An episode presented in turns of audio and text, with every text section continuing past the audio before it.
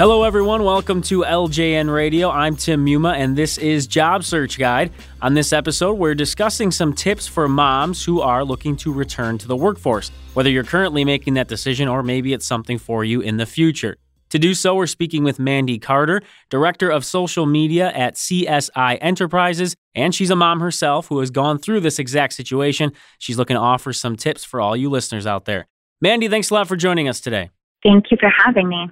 Now, with this topic, uh, you know, we do get some questions about this the challenge of women going back into the workforce after they've been at home taking care of children. Um, and of course, there are other situations as well where people would be working from home or uh, working in the home. In general, do you see there as being more pressure for women to get back to work and more quickly than at any time in the past?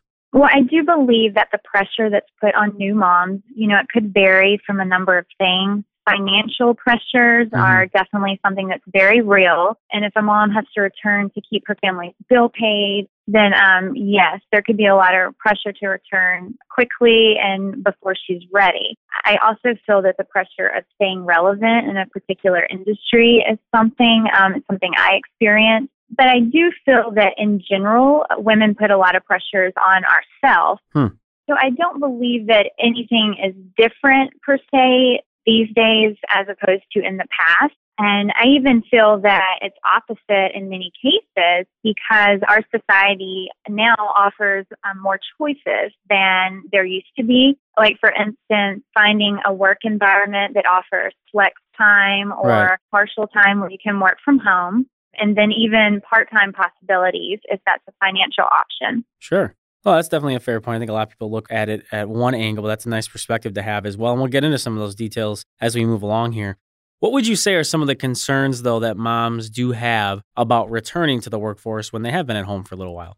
Well, personally, I was worried about someone else raising my kids, is kind of how I felt. Because after all, if I'm going back to work, I'm at the office for nine hours a day, which right. would mean that my kids are in preschool for at least 10 of those hours. So I really had the concern of just guilt of, of having my child somewhere else. But then there was also the concern of being pigeonholed into being categorized as a less reliable employee because now I'm a mother and everyone knows that, you know, a child is one of the first priorities in your life. Mm-hmm. So I mm-hmm. didn't want to be looked at as someone who couldn't be trusted as an employee of putting their job first. And then there was also the realistic concern of being paid less when you've been away from work for a while. You aren't as up to date with the job roles or, and you have a gap in employment in most cases. So that was definitely something to be concerned about. Sure. Whether or not you're, you know, if your job requires traveling and whether your household can manage that. And then falling out of the job market, you can feel extremely miles away from being relevant in this day and time. So there's lots of different concerns that a mom will definitely face when she's considering returning. And I appreciate you bringing up all those different factors. And uh, I'm guessing people who are listening who haven't been in this situation might not take all that into account. And hopefully they can understand why it is a difficult decision even to go back to work. And you see a lot of moms sort of fighting that uh, that situation as well. On the flip side, what would you say are some of the concerns that employers might have? Again, in hiring a woman who's been out of the workforce a little bit, um, who is that mom? I mean, I know you touched on a little bit as far as the perception, but what about just realistically how employers might be viewing those moms that are coming back? I think that a lot of employers, they kind of have the assumption that moms are not dedicated as they were when they were single or without kids. Mm-hmm. Because, like I mentioned, I mean, you do have to put your kids in front of your job, you know, roles in many instances. So I think that they have concerns with accommodating for family needs. I think they also have concerns with your lack of current skills, especially if it's been away for many years. Sure. So if there's moms who stepped away from their career until their child started kindergarten, then um, that causes a large concern as well, which I think is also a result in the reason for lower pay in some instances. Not to say that it's justified, but with many things, great accomplishments, it does take a few sacrifices to get there. So I would advise that you need to know and understand what you can give and take on. I do recommend, you know, never pass up a a mom friendly work environment that offers flexible time over higher pay. Sure. Because if you do give it a chance, you know, and you go in there with a positive mind and you prove all of their concerns wrong, then in no time, you know, you'll be earning what you deserve plus more. Regardless of the amount of money that you get paid, there's one thing that you can't change, and that is the work environment. So you always want to keep that in mind when you are also in interviewing the employers. Well, and as you mentioned a couple times now, obviously one of the concerns is the idea of what skills have you lost or what you haven't kept up with. Uh, of course, when a stay at home mom is with a child or multiple children, it's not like they're not working. They are doing work. It's just not the traditional way that we look at it. Are there ways you can incorporate some of those mom duties into your resume or into selling yourself for a job? Yes, I fully believe that the skills that a woman learns just intuitively from being a stay-at-home mom, it increases, you know, your effectiveness in the workforce. Moms are resourceful, we're reliable, and I mean, we learn to be great multitaskers. However, I don't necessarily believe that hiring managers translate those experiences, mm-hmm. you know, for whatever role they may be applying for. But it's worth saying, you know, always encourage moms and women to be confident that they did gain these skills and abilities. Just because someone doesn't feel that it applies going into an interview does not mean that you can't change their mind before you leave the interview.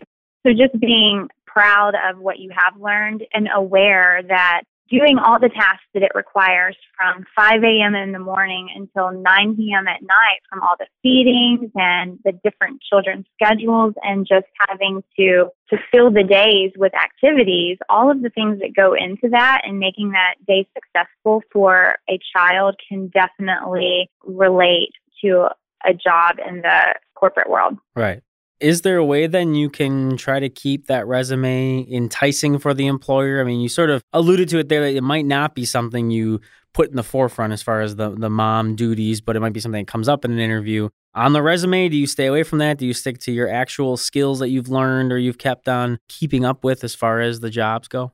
I would definitely suggest finding things that you could put on your resume okay. to fill that time slot. For instance, and staying involved in your community or if you have an older child in their school, if you join a nonprofit for volunteering, but do it strategically. And what I mean by that is, for instance, if you worked in the event industry, then volunteer to be on an event planning committee for a nonprofit or for the school so that you're still showing leadership role in an organization while you're taking away from your career, it can be very valuable and just as enticing on your resume as it was if it was a paid job.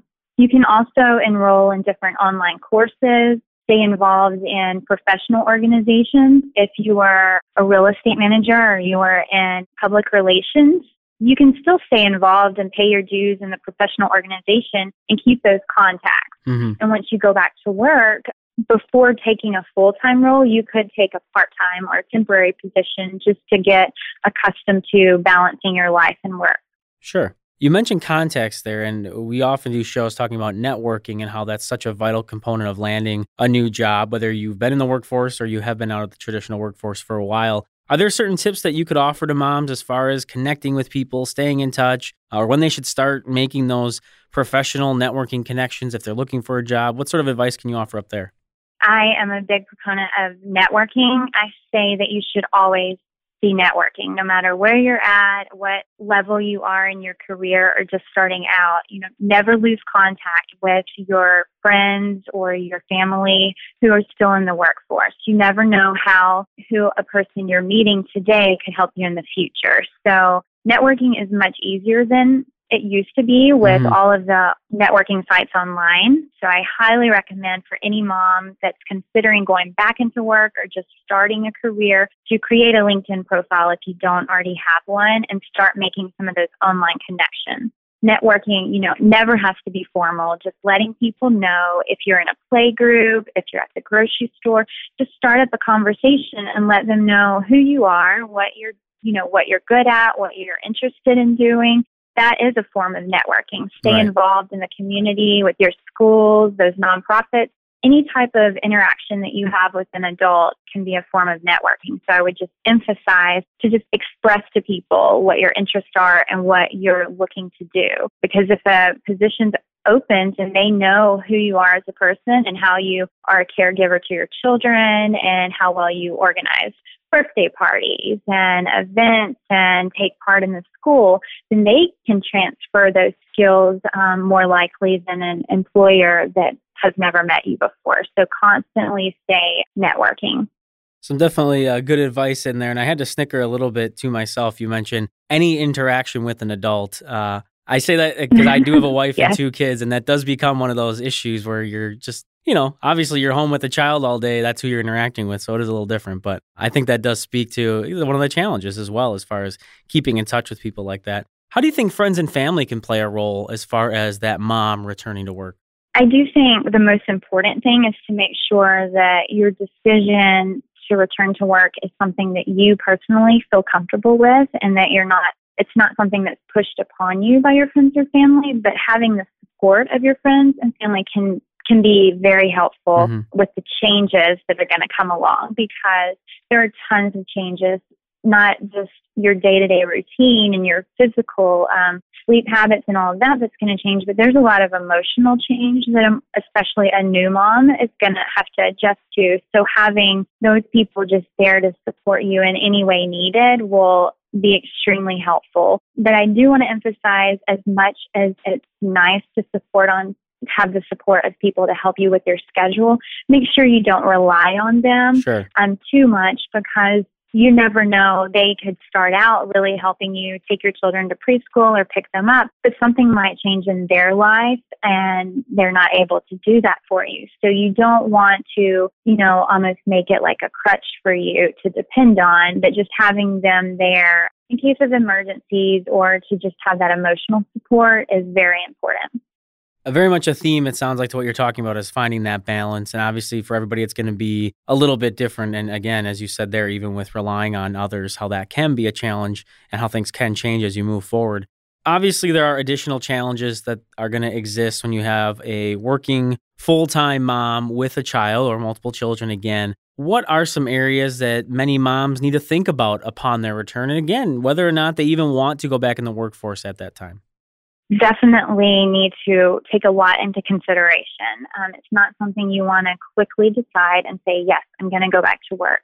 So, first, I would suggest number one, get comfortable with where you're sending your child. So, research the child care. This was a huge thing to me. Um, like I mentioned, I was I felt the guilt of having someone else per se raise my child mm-hmm. during the day.